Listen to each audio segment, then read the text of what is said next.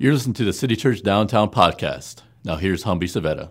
Right now, The Walking Dead is absolutely my favorite show on television.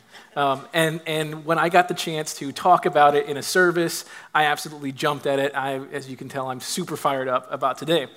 So, for those of you that don't know, this whole show is about what the world would look like if zombies took over. They call it the zombie apocalypse, if that's what happened on this world.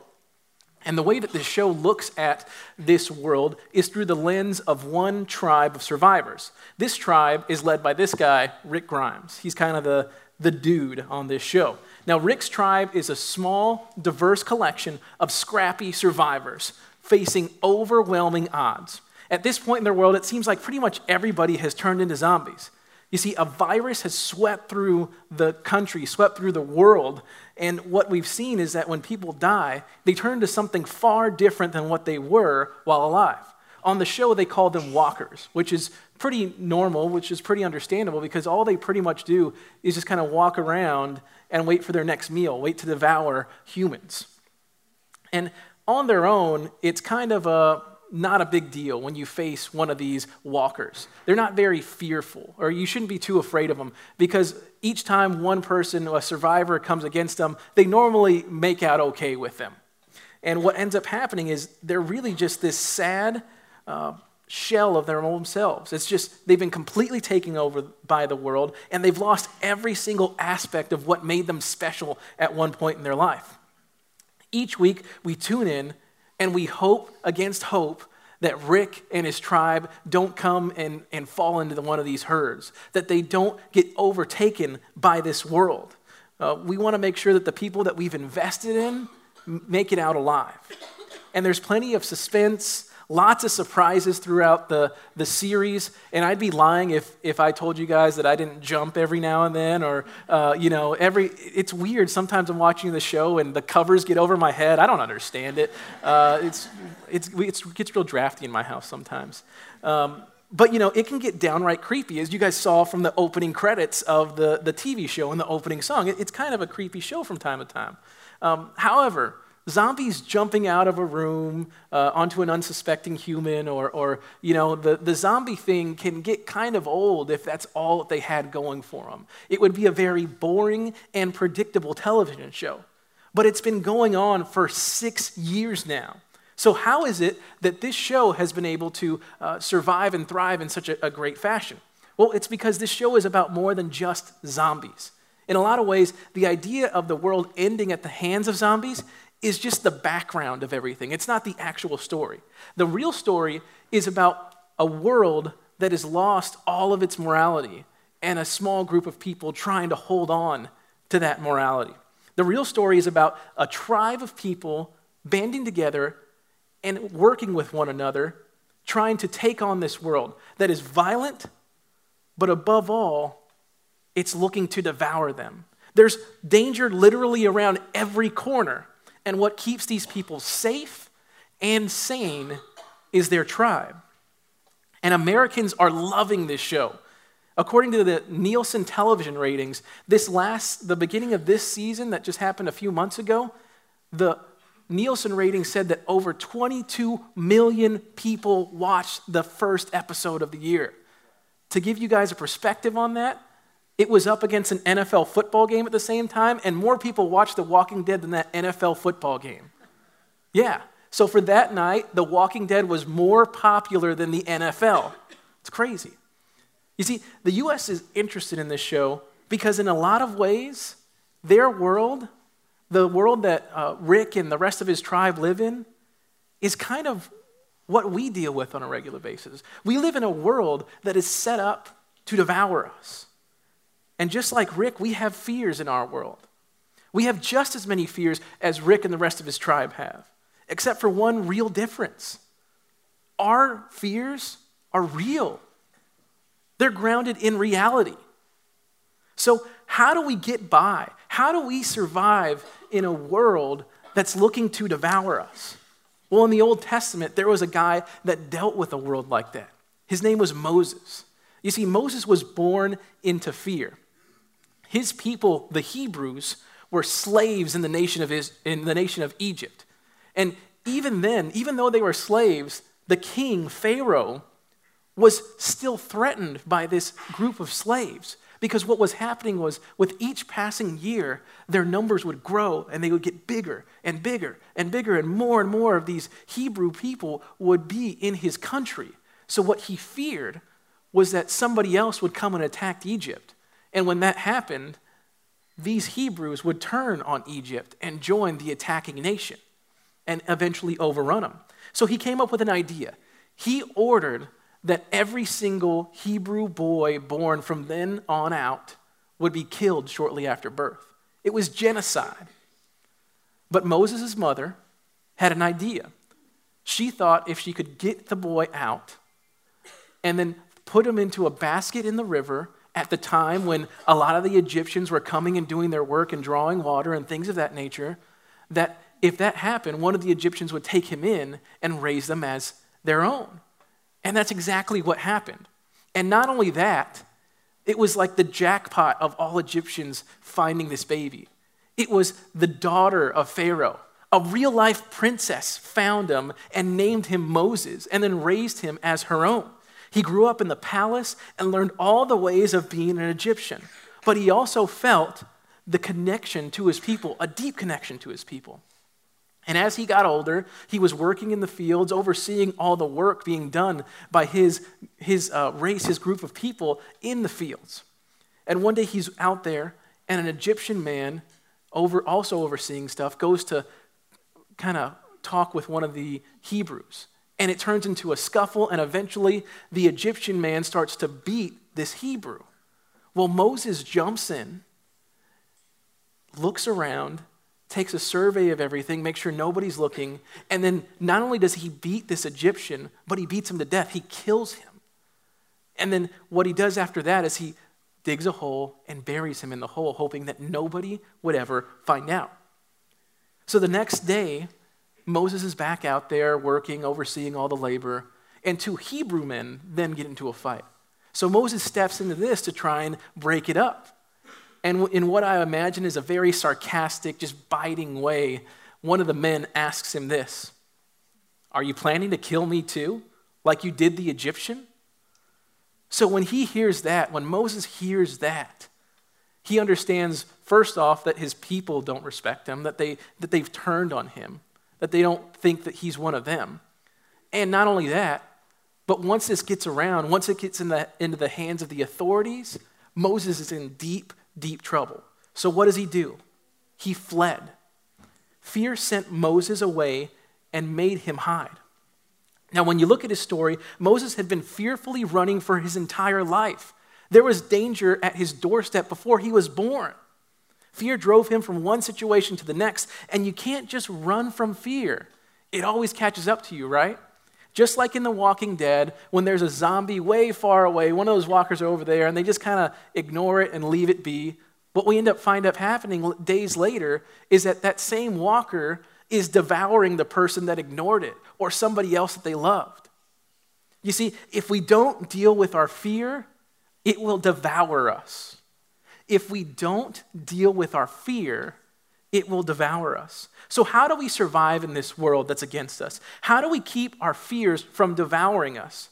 Well, let's take a look more at Moses' story. You see, at this point, Moses is out of Egypt. He ran away, hiding out. He left his entire life, his Cushy palace, all the riches that come along with it, and the only family he'd ever known. And he started over. In Exodus 2, Moses is living a very different life. At this point, he's no longer Moses, uh, the miracle child that escaped genocide. He's no longer Moses, the prince of Egypt. And he's definitely no longer Moses, the murderer. At this point, the only thing he's really known as is Moses, the shepherd. And what we know about his life, it was seemed to be pretty good. He had a wife, he got married, had some children, had a wise father in law, had some land and had a decent job as a, as a shepherd. But one day he's out uh, walking around in this flock. And I imagine at this point he's feeling pretty disappointed in himself. Uh, he's, he's frustrated that he just threw away this fantastic life, a life, if you look at it, that God orchestrated to give to him. He threw away the, the blessing that God had because of his fears.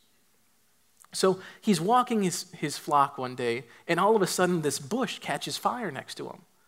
And as he's looking at it, he's realizing that the bush isn't wilting, as you'll see wood normally wilt when it's in a fire. It just kind of stays aflame. So as Moses goes closer to look at it and, and inspect the situation, he hears a voice call out from the bush. And it says this Do not come any closer, the Lord warned. Take off your sandals, for you are standing on holy ground. I am the God of your father, the God of Abraham, the God of Isaac, and the God of Jacob. When Moses heard this, he covered his face because he was afraid to look at God. Then the Lord told him, I have certainly seen the oppression of my people in Egypt. I have heard their cries of distress because of their harsh slave drivers. Yes, I am aware of their suffering. So I have come down to rescue them from the power of the Egyptians and to lead them out of Egypt into their own fertile and spacious land. It is a land flowing with milk and honey. Now go, for I am sending you to Pharaoh. You must lead my people Israel out of Egypt. What a day for Moses. He went from being a shepherd walking his flock to seeing a burning bush that isn't extinct, that can't be extinguished, to getting a call from God to take on, take a nation out of Egypt. That's insane, right? Now, to add more to this, he's got to go through Pharaoh to make this happen. So, for those of you that don't know, Pharaoh's like the king of Egypt, right? He's the guy in charge of the entire nation. And at this point in history, Egypt is a world superpower maybe the most powerful country in the world. So, what God has asked Moses to do is all alone take on the world's most powerful country. No big deal, right? I mean, when Moses looked at the situation, I'm sure he would, if he had the choice between zombie apocalypse and taking on this, he would pick zombie apocalypse because he probably likes his chances a lot better there.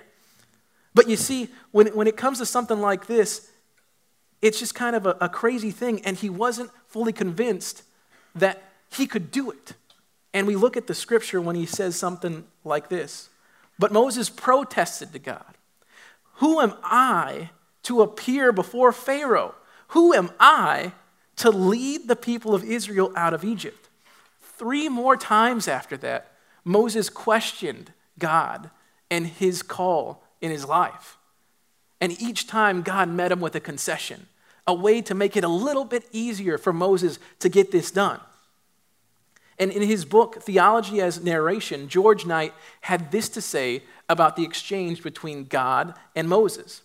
He said, God must shake Moses out of his selfish rationalizations. Moses must learn that it is God who is calling him to do the absurdly difficult thing. Now, the common denominator in Moses' responses every time he questioned God was this one thing. He was looking at his own resources, he was looking at the resources that he had at his hands, which isn't that much. He's just a guy. Not only is he just a guy, he's a guy that ran away from his family, that ran away from the situation God put him in. And not only that, he's a murderer. What can he do? He's looking at his own resources when he should have been looking at the resources that God had available, which are infinite. He could speak things into existence. So, in the end, Moses still trapped in his selfish ways, his selfish rationalizations, had this to say to God. He said, Lord, please send anyone else. Then the Lord became angry with Moses. All right, he said, what about your brother Aaron the Levite? I know he speaks well. And look, he's on his way to meet you now. He will be delighted to see you. Talk to him and put the words in his mouth. I will be with both of you as you speak, and I will instruct you both in what to do. At this point, Moses is happy to be devoured by his fear altogether. The conversation with God that he's having right now reveals the truth about Moses. Pharaoh isn't his enemy, Egypt wasn't his opponent. Moses' real enemy was his fear. And you know what? It's been the same for me in my life, in a handful of situations. For me, my fear is pretty easy to identify. You see, years ago, I had a very different career. I was actually a sportscaster. I was on television on a regular basis. I worked here at Channel 4 WOAI uh, for years. And it was something that uh, some people look as prestigious, and for sure it was something that eventually would be very lucrative.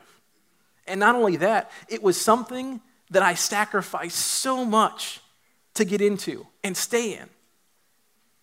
But one day, I kind of had my burning bush moment. Nothing caught fire or anything like that. But I, I got a whisper, I, I, I got a word, and it was that I needed to quit my job. So at this point, I understood that I needed to listen to him. I understood that I had to go do something else. I understood I had to leave. But for an entire year, I didn't do anything. I stayed there. And you see, what kept me there was my fear. I wasn't afraid about paying bills. I wasn't afraid that uh, people would think I was strange for quitting my job. And it wasn't that I was fearful God wouldn't provide for me. You see, what kept me there, what was devouring me, was the fear of me letting God down. I had no problem that He would hold up His end of the bargain. I knew that. But I couldn't say the same about myself. I was standing in front of God saying, Who am I to be called to do anything for you at all? Well, that call, it led me here.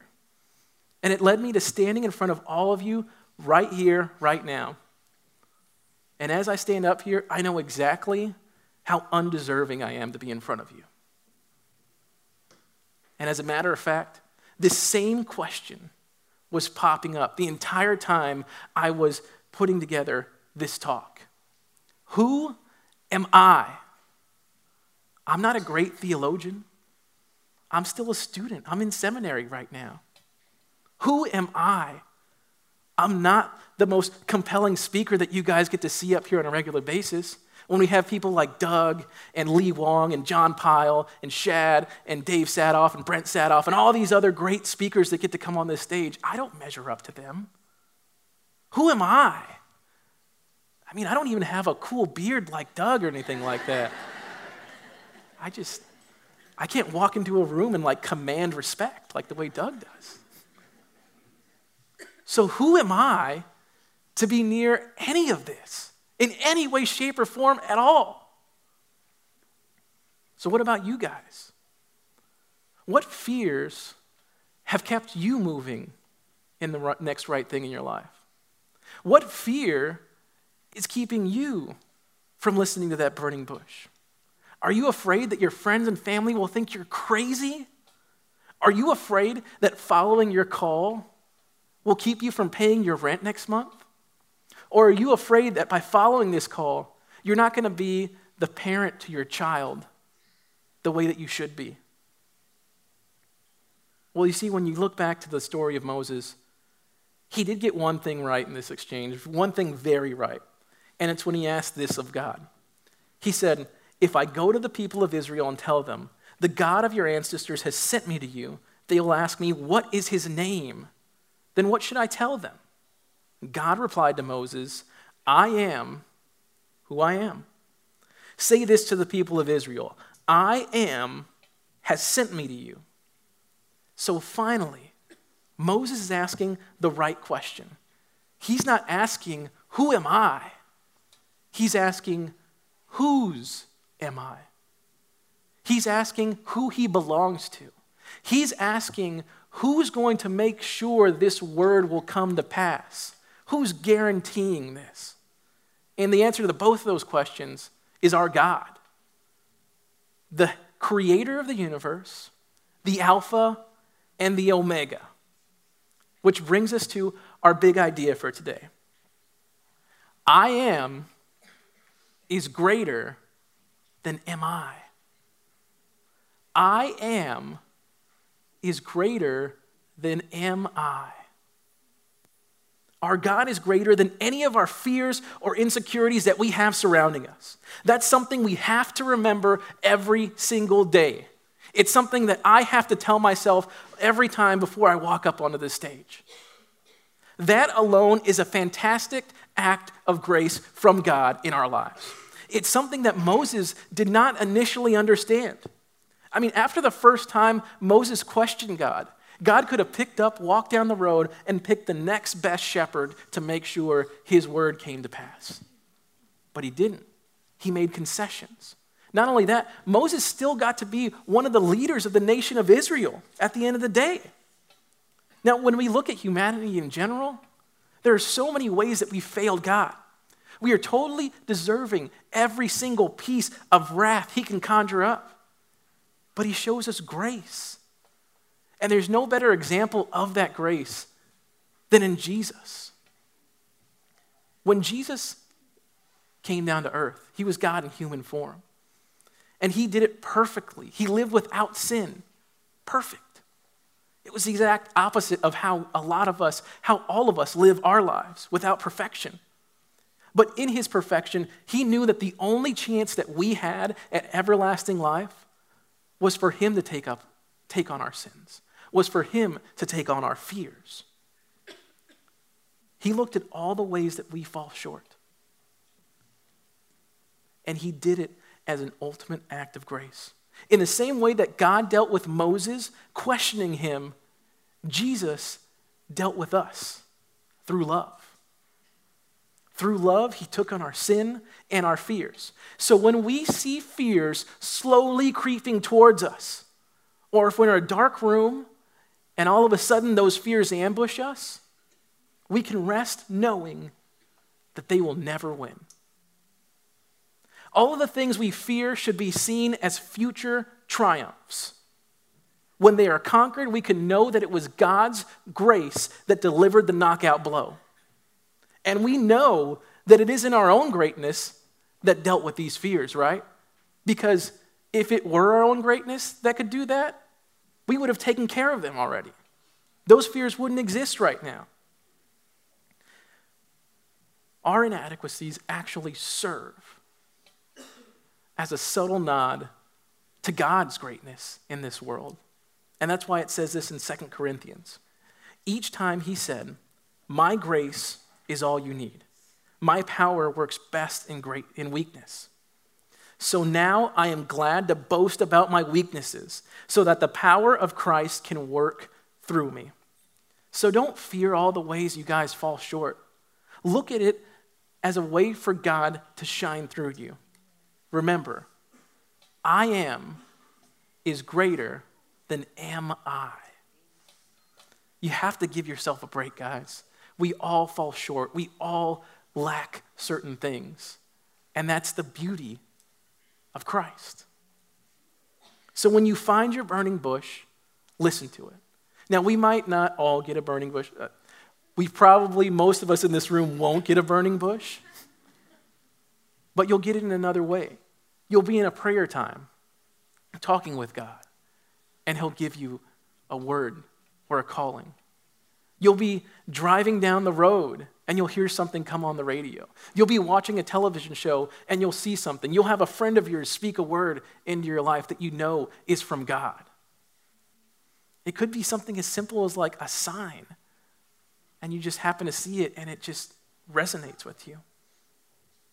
So, whatever it is, whatever that word is, listen to it and follow it. Don't let your fears get in your way.